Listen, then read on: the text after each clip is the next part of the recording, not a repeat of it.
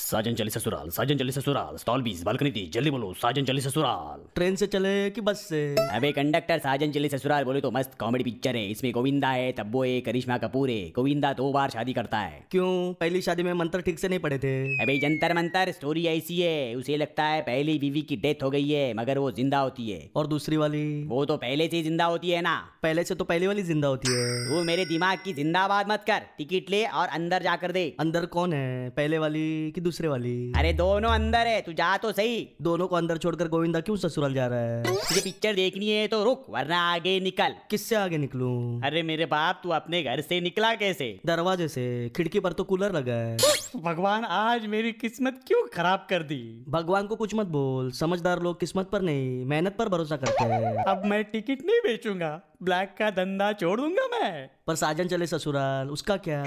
साजन गया भाड़ में और उसकी दोनों बीवियां बीविया गई जन्म में साजन भाड़ में बीविया जानू में हस्बैंड वाइफ को अलग क्यों कर रहा है उन्हें तू मिला दे पर मुझे छोड़ देना पहली वाली बीवी को मिलाऊं कि दूसरी वाली को मम्मी